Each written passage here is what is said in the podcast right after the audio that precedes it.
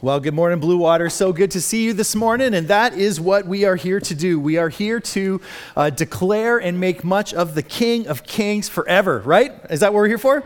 That's what we're here for. We are this morning wrapping up our series, uh, our fall series in the seven deadly sins. Now, if you are, if this is your first time here this morning, uh, you're just kind of catching the tail end of this. I have found this series to be personally very uh, beneficial, personally very helpful. And the reason is because it's been helpful to kind of dial in on, focus in on some of these particular sins, some of these things that trip uh, us up, some of these things that trip me up, and, and to, to kind of focus in on the, the real uh, dangerous, the real um, uh, problematic effects, the real ugly fruit they bear in our lives. So, so they call these sins deadly for a reason, right? The other thing that this has been incredibly helpful for me has been a good reminder of the fact that, man, like the The, the the solution to all these sins, the solutions to the problems in my heart is not for me to reach down and pull myself up, up by my bootstraps. That's not the, the, the helpful thing. The helpful thing is digging into uh, my life and throwing myself on Jesus. And it's only through his work on the cross that we can be forgiven. It's only through what Jesus accomplished on the cross that we can have victory over any of these sins. So we have discussed sloth, greed, anger, gluttony, lust, envy, and pride. And for those of you who are counting, guess how many that was? That was seven. Kind of raises a question. Why are we still in this series? Well, we are adding an eighth deadly sin to the seven deadly sins, because there is nothing quite so uh, presumptuous as taking wisdom from seventeen hundred years of church history and saying, I think we can do it better. But what we're going to talk about today is actually, I think, the deadliest sin. Be- and the reason I say that is because um, all the sins that we've talked about, these seven deadly sins and any other sin, we can find forgiveness, we can find wholeness, we can find reconciliation from those things in Jesus Christ. But did you know that there is a sin that the scripture says won't be forgiven? Did you know that? If you have your copy of God's word, which I hope you do, would love for you to open it to Mark chapter three. Mark chapter three, we're going to be starting in verse twenty-two. Mark chapter three, verse twenty-two. And as you're turning there, I just want to set the stage a little bit. Um, what we find in each of the Gospels, in, especially in the early parts of the Gospels, what we find is that the religious leaders of that day, all the different factions and whatnot, were, were coming to him and trying to figure out whose side he was on, whose team he was on, okay? So uh, Pharisees, Sadducees, and others, they were testing him with questions. And the amazing thing was, like, he was like, uh, they were like, this guy performs miracles. We can't perform miracles. This guy casts out demons. We can't do that. This guy uh, teaches like we can't teach. He teaches with authority. This guy has a following. People follow him, not like they follow us. Whose team is this guy on? So that sets the stage a little bit for uh, Mark chapter three, starting in verse twenty-two. Mark chapter three, starting in verse twenty-two. Here's what it says. So the teachers of the law came down from Jerusalem. They had been testing him, and here's their pronouncement. They said, he is possessed by Beelzebul. Now, that is a, there's more to it than this, but just that's another name for Satan, okay? He's possessed by Beelzebul. He's possessed by Satan. By the prince of demons, he's driving out demons. So Jesus called them over to him, because he knew what they were saying, and began to speak to them in parables. How can Satan drive out Satan? He's applying logic to the situation here. Verse twenty-four, if a kingdom is divided against himself, that kingdom cannot stand. And if a house is divided against itself, that house cannot stand. And if Satan opposes himself and is divided, he cannot stand. His end has come. In fact, no one can enter a strong man's house without first tying him up. Then you can plunder the strong man's house. Truly, I tell you, people will be forgiven all their sins, every slander they utter, but whoever blasphemes against the Holy Spirit will never be forgiven. They are guilty of an eternal sin. such an interesting passage. There's so much going on here. These religious leaders are like, hey, this guy's possessed by Satan, and it's by Satan that he's casting out demons. And so Jesus, again, he applies logic to the situation. He goes, think about this, guys. If a house is divided against itself, like that house is not going to stand. What he's saying is, even if I was driving out demons by Satan, you should be happy about that, because that means that his time's done. His house is divided. He's done. Now, he's not driving out demons by Satan. Um, and we see that in verse twenty-seven. This little, so this is a little tiny parable that he tells in verse twenty-seven. I love this. He says, in fact, no one can enter a strong man's house without first tying him up. Then he can plunder the strong man's house. So imagine going to someone's house, you open the door and walk in, you grab their T V and start walking out. And then you grab their uh, stereo and you start walking out. And you grab their computer and you start walking out. You're, you're plundering this guy's house, and the strong man says, hold on a minute, that's my stuff. You're in trouble. If you want to take that guy's stuff, if you want to plunder his house, what do you have to do? First thing you got to do is tie the strong man up. As soon as you tie the strong man up, you can take all of his stuff. What's the point Jesus is making? The point is, Jesus is saying, the fact that I am casting out demons, that shows that I have bound the strong man. That shows that I have bound Satan. And it's because I have bound Satan that he can be plundered, that those that were his can, can be set free. This is what Jesus is saying. And then he says this amazing thing in verse twenty-eight and twenty-nine. So this is all set up to where we're trying to get to today.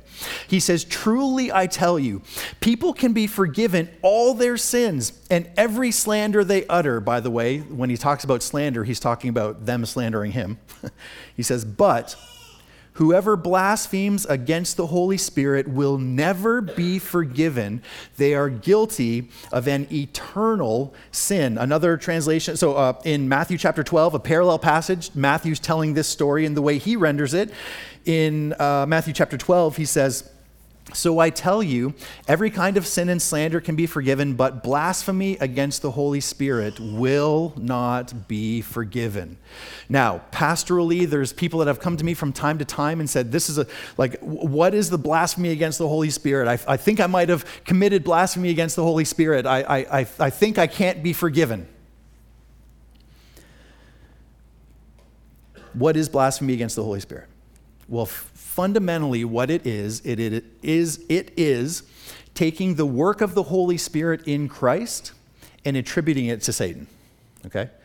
So it's knowing who Christ is, it's knowing what Christ has done, it's knowing how the Spirit has used him and worked uh, through him and in him in this world, and saying, actually, you know what? That's actually Satan at work there. That's not God at work, that's Satan. So when you drill it down, fundamentally, what the blasphemy against the Holy Spirit is, the blasphemy against the Holy Spirit is unbelief. It's unbelief in Jesus. And so that is the eighth deadly sin, the deadliest of all sins that we are talking about. It's the sin of unbelief. Now, what does that mean? Does that mean that there's this sin that's so big that Jesus' sacrifice can't cover it? When I was growing up in church, and maybe you grew up in church, maybe you're here for the first time. Um, I'm not sure, but I, uh, growing up in church, regularly heard things like, hey, there is no sin, there's nothing that you've done that can be bigger than the forgiveness that you have in Christ. Have we all of a sudden found a sin that's bigger than what Jesus accomplished on the cross? Well, the answer to that is no, and here's why. The forgiveness that we can have in Christ, we can have it freely. So it's free to us, but it wasn't free. Christ died on the cross. He paid the price that we should have paid so that we can be forgiven. Now, that doesn't just mean that by default, all of us are forgiven, because the vehicle by which we can access that forgiveness, the way that we can access that forgiveness is through faith or through belief. So it's not that the sin of unbelief is so great that it keeps, this is bigger than what Jesus accomplished. No, no, no.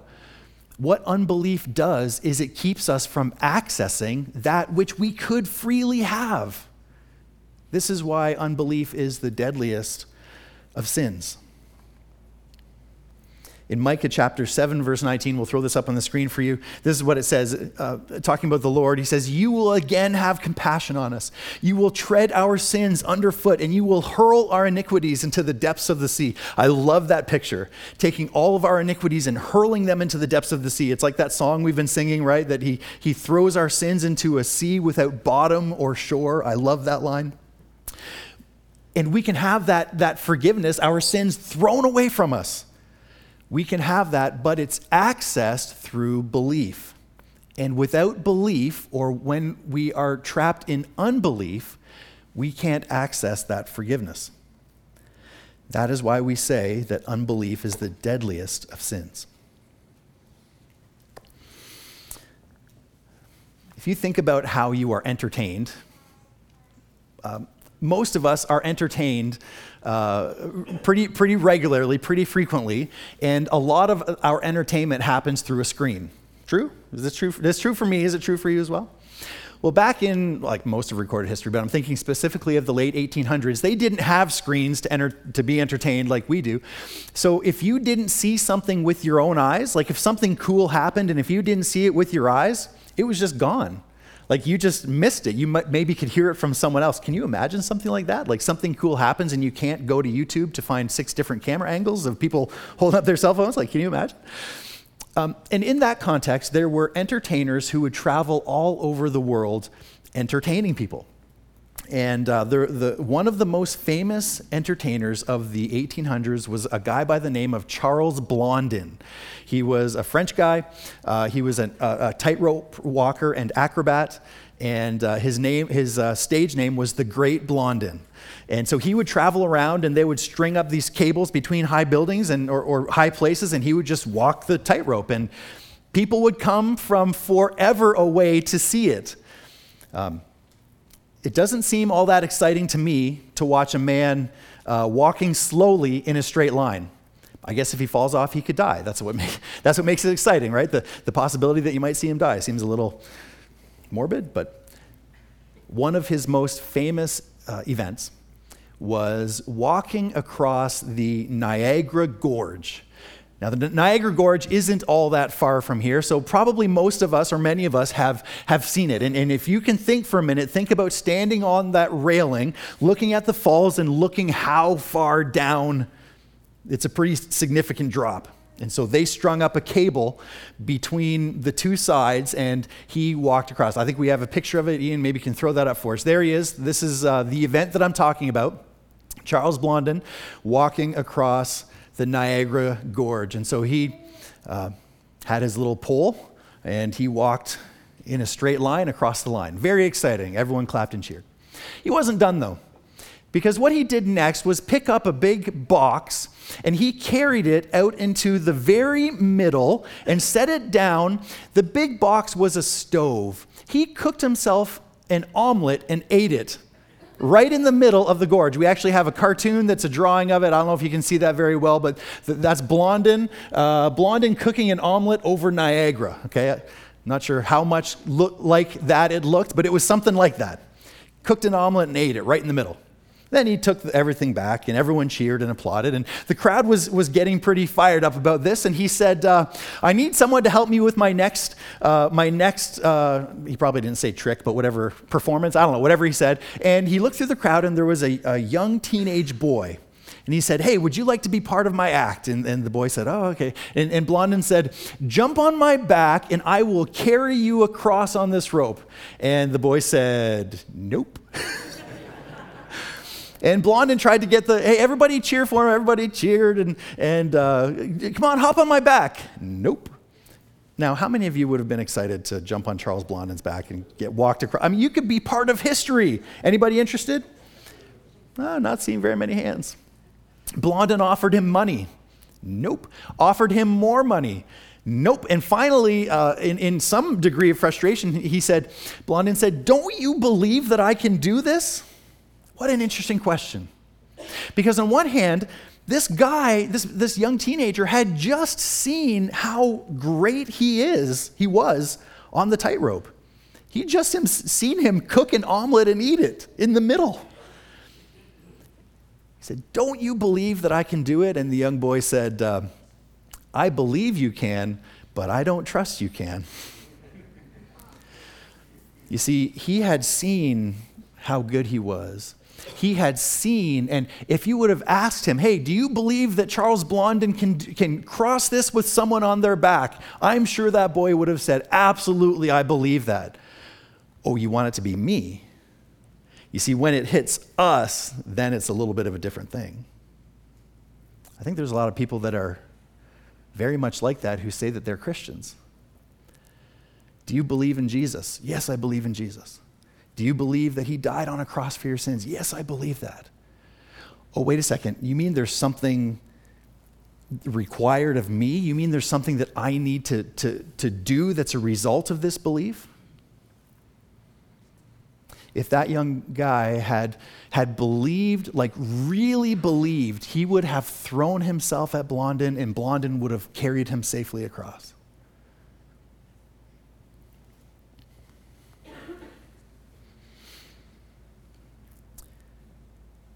So I have to ask you this question. Do you believe in Jesus? And I'm not asking about if you believe in the theoretics of the whole thing. I'm asking, do you believe with the type of belief that causes you to throw yourself on Christ so that he can carry you safely home? Do you believe that? Maybe you're here this morning, and this is the first time you're hearing a, a message like this. And maybe when you look at your heart of hearts, you you have to admit to yourself that, you know what, I, I, I don't actually believe in Jesus with that kind of belief. I'm going to ask you today to make a real, maybe a scary choice. A real scary choice to believe in him with that type of belief. The type of belief that is going to have an effect on you. The type of belief that's going to have consequences for you. Because here's the, the truth. Unbelief results in a very scary thing, man. And no one wants this to be true, but un, not believing in Jesus with that kind of belief results in eternity spent separated from God in a real place of anguish called hell. And no one wants that to be true, but that is so true. And if you've never made a decision to believe in Jesus with that kind of belief, I'm going to ask you to um, to be so bold as to pray to God. And, and praying to God might sound like a big deal, but really it's just talking to the Lord. And I love how Pastor Steve um, explains this to children. Maybe it's because I'm not that smart, but that it makes a lot of sense to me too. But he talks about the A B Cs. So you can talk to, to the Lord today. You can talk to the Lord right now. And A, admit. Admit that you are a sinner. Admit that you have done that which is wrong. Maybe you can't even think of things that you've done that are wrong, but maybe you can think of some, some things that are right that you should have done, but you didn't. Maybe there is an opportunity to intervene for someone or be generous to someone or speak for someone, and you knew that that was the right thing to do, but you just let that pass. So admit to the Lord that, that there's wrong that you have done and right that you should have that you didn't. Uh, B, believe. This is what we're talking about. Believe in Jesus. Tell the Lord that you want to believe in Jesus with the type of belief that would cause you to throw yourself on him and, and, and trust completely on him to take you safely home. Admit, believe, and then C, commit. Commit your life to following him. Last week, if you were here, we talked about this um, kind of this interesting theological technical term called the Lordship of Christ, which is just a fancy way of saying Jesus is the boss. And and and becoming a Christian, part of what that means is that Jesus is the boss of me. Part of, if you're a Christian, that means that Jesus is the boss of you. So when Jesus says jump, we say how high on the way up. We don't get to pick and choose what we like about what Jesus says. No, no, no. He is the boss. And we commit our lives to following him for our life fully, completely. And you can talk to the Lord right now and admit, believe, and commit your life to him. And if you do, which I commend to you, that is what it is to be a Christian in the biblical sense of the word. That is what it is to throw yourself on Christ and trust in him alone to take you safely home. I also want to take a minute and talk to those of us who are here this morning who would say, yeah, I, I do believe in Jesus. I have believed in Jesus with that type of belief. It's important that we understand that if we are in that category, what God wants from us, what God wa- has for us, the marching orders that he has given us is to help others understand the deadliness, is that a word? I think I might have just made it up. The deadliness of the sin of unbelief. It is incumbent on us to talk to those who we know, who we love, and tell them about the good news of Jesus and, and how they don't need to be trapped in unbelief and the dangers of unbelief. You might be thinking, that sounds scary, that sounds awkward. I don't like that. I, I get it. It's hard, I understand. And especially for those um, those that are here that are Gen Z, I'm looking around and seeing some of you, all the studies show that there is something in the ethos of our culture, especially among those that are Gen Z, who, who um, it, it just feels so wrong to tell someone about the beliefs and the faith that you have. All the studies show that. In fact, there's a recent Barna study that said that, uh, okay, so forty-four percent of Gen Z Christians, okay, so I, I think the cutoff for Gen Z is like twenty-four years and younger, so like my ki- uh, uh, people that are my kids' age, okay, so the generation below me, forty-four percent of Gen Z Christians, so this isn't just everybody, this is Christians, either agree or strongly agree with the statement that it is wrong, that it's unethical, it's wrong to share one's personal beliefs with someone else with the hopes that they might one day share the same faith. So that means almost half of people who identify as Christians who are Gen Z think that not only is it awkward, not only do I feel uncomfortable doing this, it's actually wrong. But for those of us who are in Christ, we need to understand that Jesus has given us marching orders. The marching orders that he has given us is to make disciples of all nations to the ends of the earth. And that involves opening up your mouth and speaking for the Lord. Is it awkward? Can be. Is it scary? Can be. But we need to believe in Jesus with that kind of belief. Do you struggle with the deadly sin of unbelief? If you do, I would love to talk to you more about that, about how you can believe in Christ, how you can put your faith in Christ. I would love to talk to you about how you can throw yourself on Christ and trust him. For those of us who do know him, my question is, um, and uh, this is not a rhetorical question, I'm actually looking for you to answer this in your own mind. Who is it that you are talking to about Jesus? Who is it that you are praying for that they would come to know Jesus? I would like you to identify either a name or the face of a person in your mind.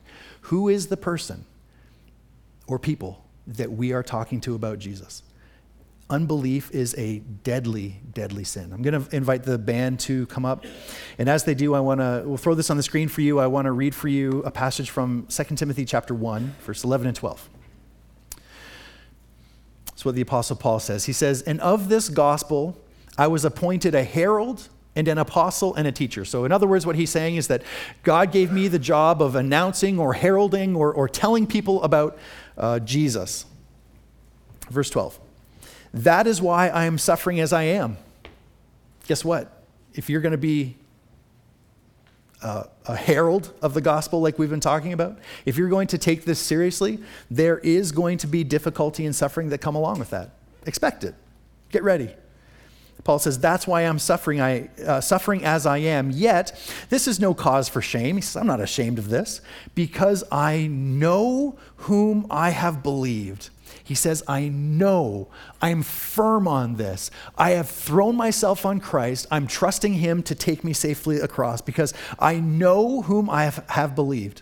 And I am convinced that he is able to guard what I have entrusted him to that day. In other words, he's saying, I'm convinced that he's not going to drop me as he's carrying me safely home. May we be those, may we be a church who lives this out, who throws ourselves entirely on, on Christ, trusting him for every good thing to take us home. May we believe those who, may, may we be those who believe with that type of belief. I love that so much, that though our sins were many, his mercy is more than all of it. Let's pray. Father God, thank you so much that your love is so great, that your love, that, that you are so kind, that you have made a way to, to restore us, to make us new, to forgive us from all of our sins. Lord, I pray that we would be those who believe, that we would access that by faith, by belief in Christ. Lord, I pray that this week you would help us to continue to grow in the grace and knowledge of Jesus, our Lord and Savior. It's to him that we give all glory, both now and forever. Amen. Amen. Friends, thank you. You are loved.